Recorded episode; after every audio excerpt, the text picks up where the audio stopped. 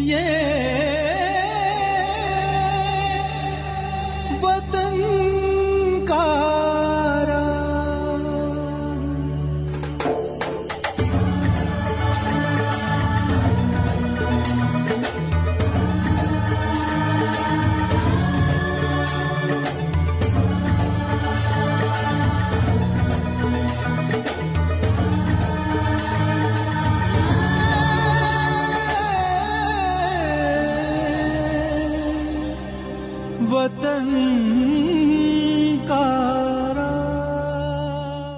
वतन का राग सुनने वाले सभी श्रोताओं को हमारा नमस्कार।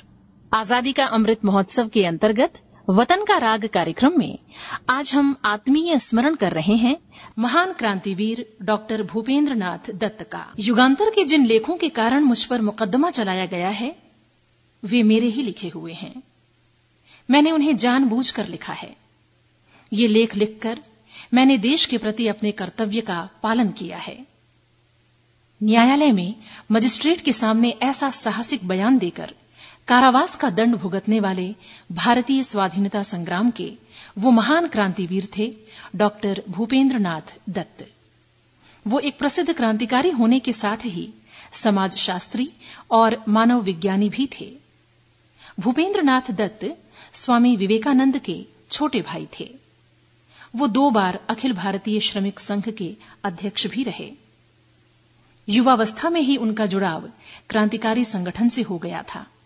वो युगांतर से जुड़े हुए थे और अपनी गिरफ्तारी तक वो युगांतर पत्रिका के संपादक रहे। भूपेंद्र नाथ दत्त का जन्म 4 सितंबर 1880 को कलकत्ता में हुआ था। उनके पिता का नाम विश्वनाथ दत्त और माता का नाम भुवनेश्वरी देवी था। भूपेंद्र नाथ के पिता कलकत्ता उच्च न्यायालय में वकील थे। उनकी आरंभिक शिक्षा ईश्वर चंद्र विद्यासागर के मेट्रोपॉलिटन इंस्टीट्यूट में हुई। यहाँ से उन्होंने प्रवेश परीक्षा उत्तीर्ण की। वो युवावस्था में ही केशव चंद्र सेन और देवेंद्र नाथ टैगोर के साथ ब्रह्म समाज में शामिल हो गए थे। वहाँ उनकी मुलाकात शिवनाथ शास्त्री से हुई, जिनसे वो बहुत प्रभावित हुए। हिंदू समाज में व्याप्त जात पात छुआछूत ऊंच नीच और महिलाओं के साथ होने वाले भेदभावों के खिलाफ उन्होंने आवाज़ उठाई। स्वामी विवेकानंद के विचारों से वो अत्यधिक प्रभावित थे। वो भारतीय युवाओं को सलाह दिया करते थे कि उन्हें अपने शरीर को स्वस्थ और सबल बनाना चाहिए, क्योंकि स्वस्थ और सबल शरीर से ही धर्म और राष्ट्र की गरिमा की रक्षा की जा सकती है। वो कहा करते थे कि युवाओं को अपने देश की संस्कृति को पहचानना चाहिए उसी के मार्ग पर उन्हें चलना चाहिए। सच तो यह है कि मनुष्य का मन जब देश की दासता की पीड़ा से व्याकुल हो जाता है तो उसे घर द्वार, कुटुंब धर्म और स्वर्ग कुछ भी अच्छा नहीं लगता। यहाँ तक कि वो अपने माता पिता और ईश्वर को भी भूल जाता है। वो देश को ही अपना सब कुछ समझकर उसकी गुलामी के बंधनों को काटने में तरह तरह के कष्ट तो उठाता ही है। आवश्यकता पड़ने पर अपने प्राण भी उत्सर्ग कर देता है। भूपेंद्र नाथ दत्त एक ऐसे ही महान देशभक्त थे। उनका मन देश की गुलामी की पीड़ा से दिन रात व्यथित रहता था। इसी पीड़ा से दुखी होकर उन्होंने अपना सब कुछ छोड़ दिया था। भूपेंद्र नाथ दत्त ने भारत की स्वतंत्रता के लिए देश के बाहर रहकर भी बहुत संघर्ष किया। वो विदेशों में दर दर भटके और उन्होंने बहुत से दुख उठाए। उनके त्याग ने, उनके देश प्रेम उनके साहस तथा शौर्य ने उन्हें अमर बना दिया।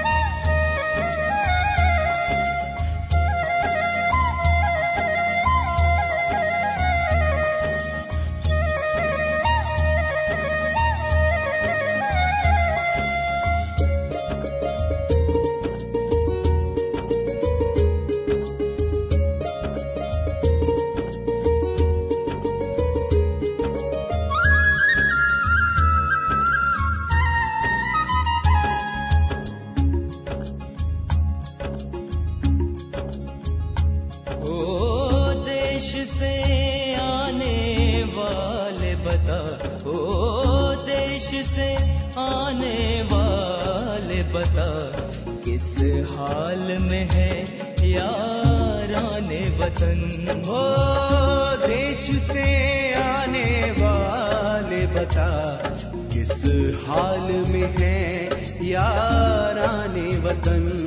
किस हाल में है याराने वतन।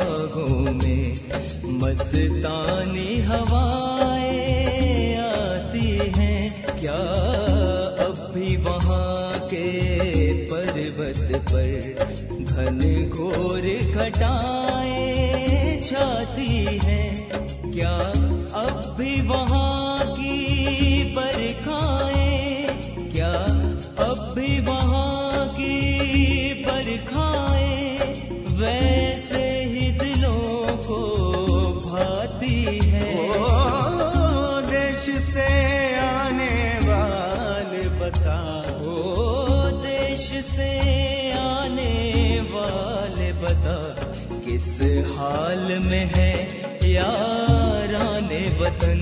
ओ देश से आने वाले बता किस हाल में है याराने वतन? हाल में है याराने वतन।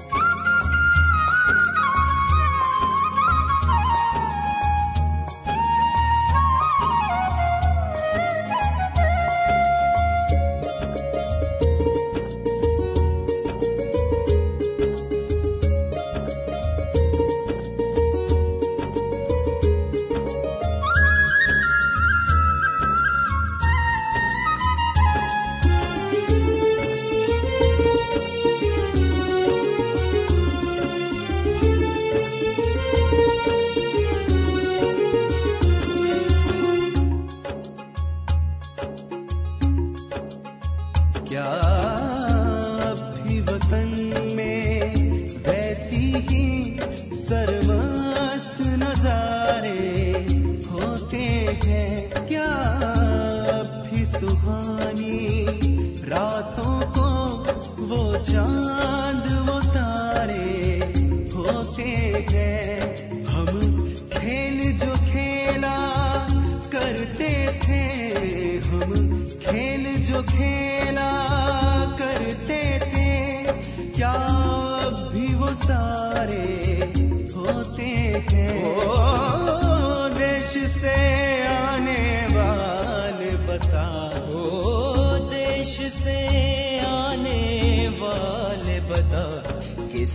हाल में है याराने वतन। ओ देश से आने वाले बता, किस हाल में है याराने वतन? किस हाल में है याराने वतन? अंग्रेज़ों के अत्याचारों ने भूपेंद्र नाथ दत्त को क्रांतिकारी बनाना शुरू किया।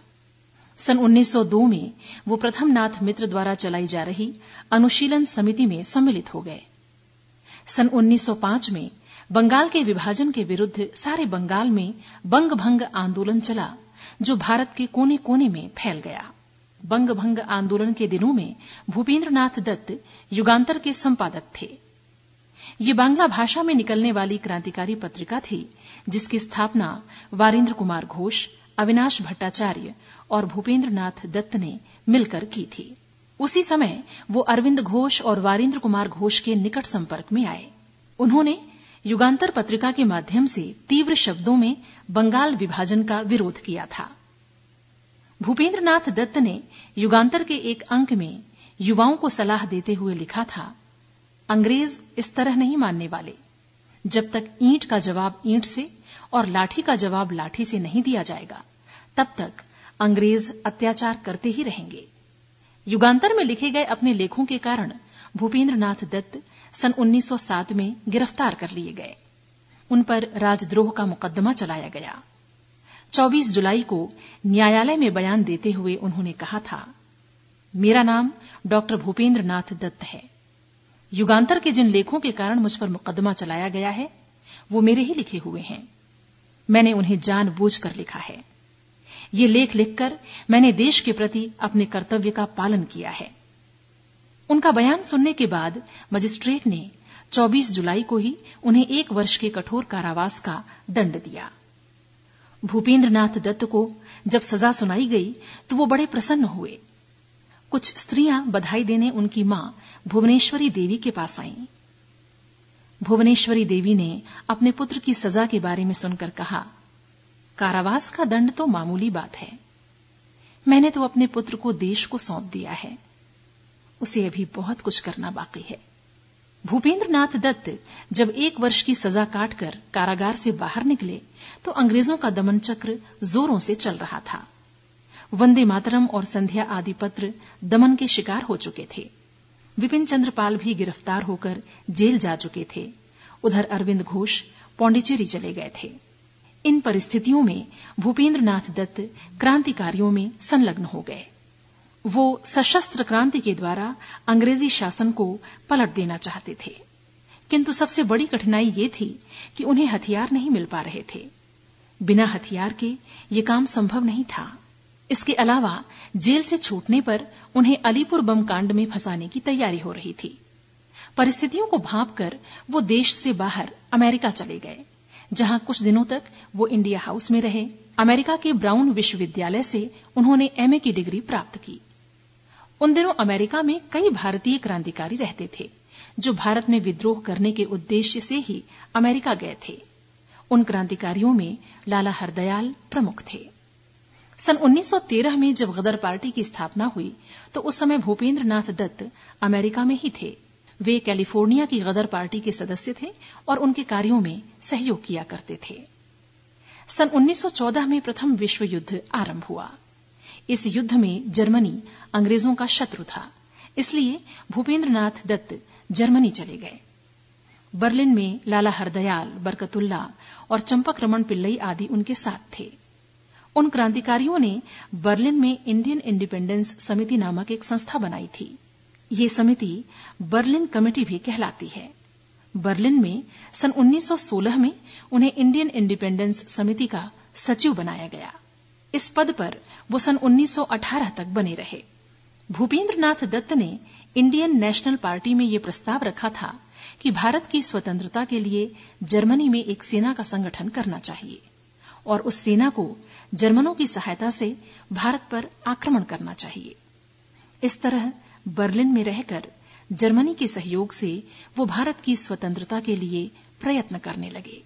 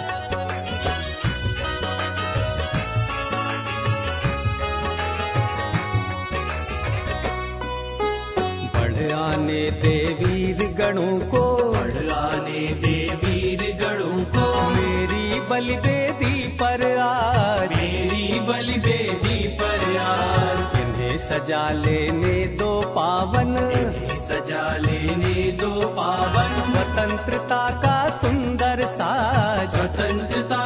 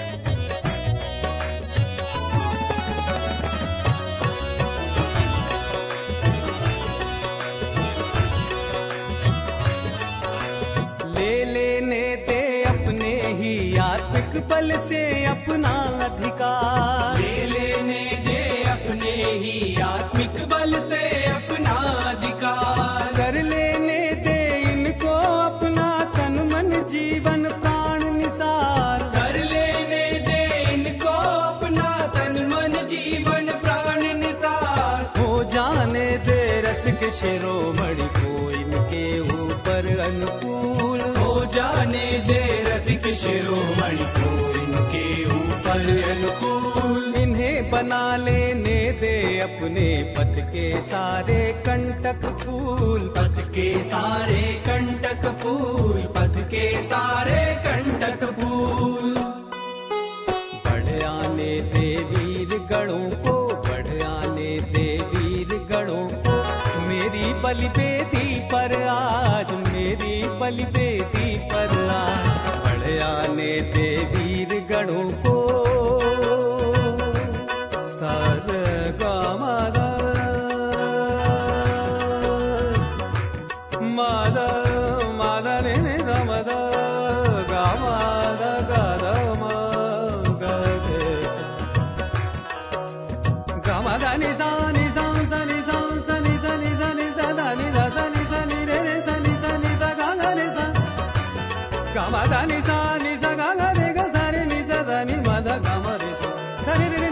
द नि सा ग म द नि सा मिट जाने दे आज न्याय का झूठा थोथा स्वांग महा मिट जाने दे आज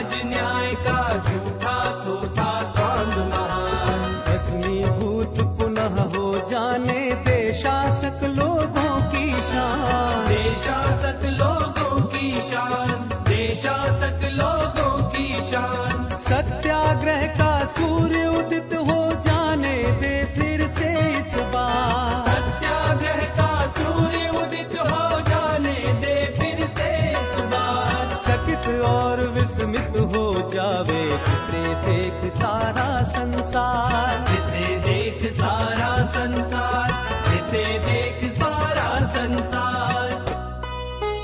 बढ़ आने दे वीर गणों को बढ़ आने दे वीर गणों को। मेरी बलि बेदी पर आज मेरी बलि बेदी पर आज। इन्हें सजा लेने दो पावन। इन्हें सजा लेने दो पावन। स्वतंत्रता का सुंदर साज। स्वतंत्रता का सुंदर साज। बढ़ आने दे वीर गणों को। सन 1914 में ही एक दूसरी संस्था का भी गठन हुआ, जिसका नाम जर्मन यूनियन फ्रेडरिक इंडिया था। भूपेंद्र नाथ दत्त इस संस्था के भी सदस्य थे। कुछ दिनों पश्चात वे इस संस्था के महत्वपूर्ण कार्यकर्ता बन गए थे। सन 1923 में जर्मनी के हैम्बर्ग विश्वविद्यालय से उन्होंने पीएचडी की उपाधि प्राप्त की। सन 1924 में वो जर्मन एशियाटिक सोसाइटी से जुड़े। भूपेंद्र नाथ दत्त को विश्वास था कि जर्मनी का विदेश विभाग उनकी सहायता करेगा और वो भारत की स्वतंत्रता के लिए कुछ कर सकेंगे। किंतु उनकी आशा पूरी नहीं हुई। जब जर्मनी युद्ध हार गया और संधि होने के पश्चात युद्ध बंद हो गया तो वो भारत की ओर से उदासीन हो गया। जर्मनी की ओर से निराश होने पर डॉक्टर भूपेंद्र नाथ दत्त रूस गए। उन्होंने भारत की स्वतंत्रता के लिए रूस की नई सरकार से भी सहायता की प्रार्थना की। लेकिन रूस की नई सरकार ने भी सहायता करने में असमर्थता प्रकट की। भूपेंद्र नाथ दत्त कई वर्षों तक भारत की स्वतंत्रता के लिए भटकते रहे। उन्होंने बहुत कष्ट झेले बड़ी बड़ी बाधाओं का सामना किया। सन 1925 में वो भारत वापस आ गए। यहाँ भी वो लगातार सक्रिय रहे। सन 1930 में उन्होंने एक सम्मेलन में भारतीय किसानों के मूलभूत अधिकारों से संबंधित एक प्रस्ताव रखा, जिसे स्वीकार कर लिया गया। इसके बाद उन्होंने अपना ध्यान किसानों और श्रमिकों को संगठित करने पर लगाया। सन 1936 में वो भारत में किसान आंदोलन में शामिल हुए और 1937 से 1940 तक लगातार बंगाल कृषक सभा के अध्यक्ष रहे। वो दो बार अखिल भारतीय ट्रेड यूनियन के अध्यक्ष भी बने। सन 1943 में जब बंगाल में भीषण अकाल पड़ा तो उन्होंने लोगों की सहायता के लिए कार्य किया। इसके लिए डॉक्टर भूपेंद्र नाथ दत्त ने सामूहिक भोजनालय खोले और लोगों के बीच अति आवश्यक सामान बंटवाए। भूपेंद्र नाथ दत्त एक भाषाविद भी थे। उन्होंने समाजशास्त्र, इतिहास, राजनीति आदि विषयों पर कई पुस्तकें भी लिखी। बांग्ला, अंग्रेज़ी, जर्मन, हिंदी, फारसी आदि भाषाओं में उनकी अनेक रचनाएँ प्रकाशित हुईं। इनमें प्रमुख हैं युग समस्या, तरुणेर अभियान जाति संगठन यौवनेर साधना, भारतीय समाज पद्धति, बांग्लार इतिहास, स्वामी विवेकानंद पैट्रियट प्रॉफिट आदि। भारतीय स्वाधीनता संग्राम में अत्यंत महत्वपूर्ण भूमिका निभाने वाले डॉक्टर भूपेंद्र नाथ दत्त ने 26 दिसंबर सन 1961 को कलकत्ता में अंतिम सांस ली। उनके जीवन का एक एक पल माँ भारती की विजय कामना में ही समर्पित रहा। नमन ऐसे महान देशभक्त को। भारत जननी तेरी जय विजय हो। हो भारत जननी।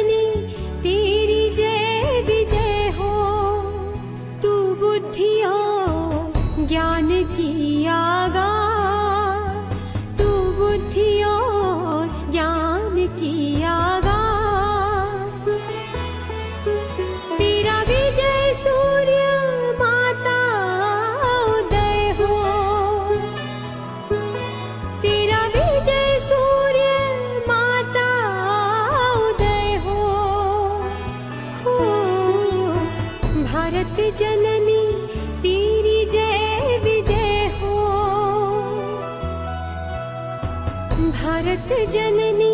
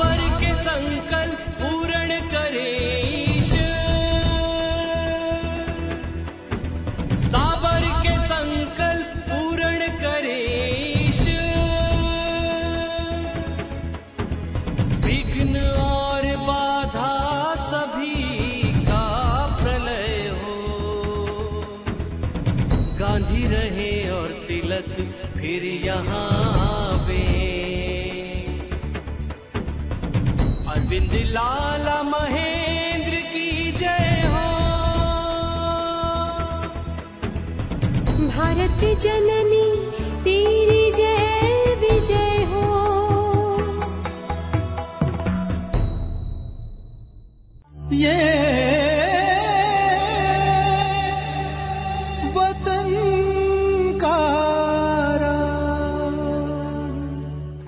आप सुन रहे थे कार्यक्रम वतन का राग और प्रस्तुति स्वराज संस्थान संचालनालय संस्कृति विभाग मध्य प्रदेश की।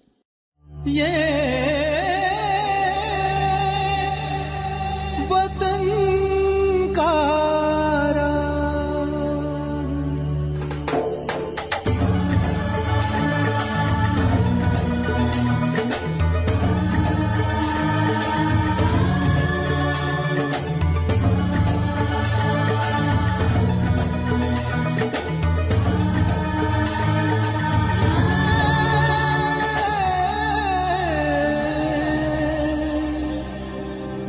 वतन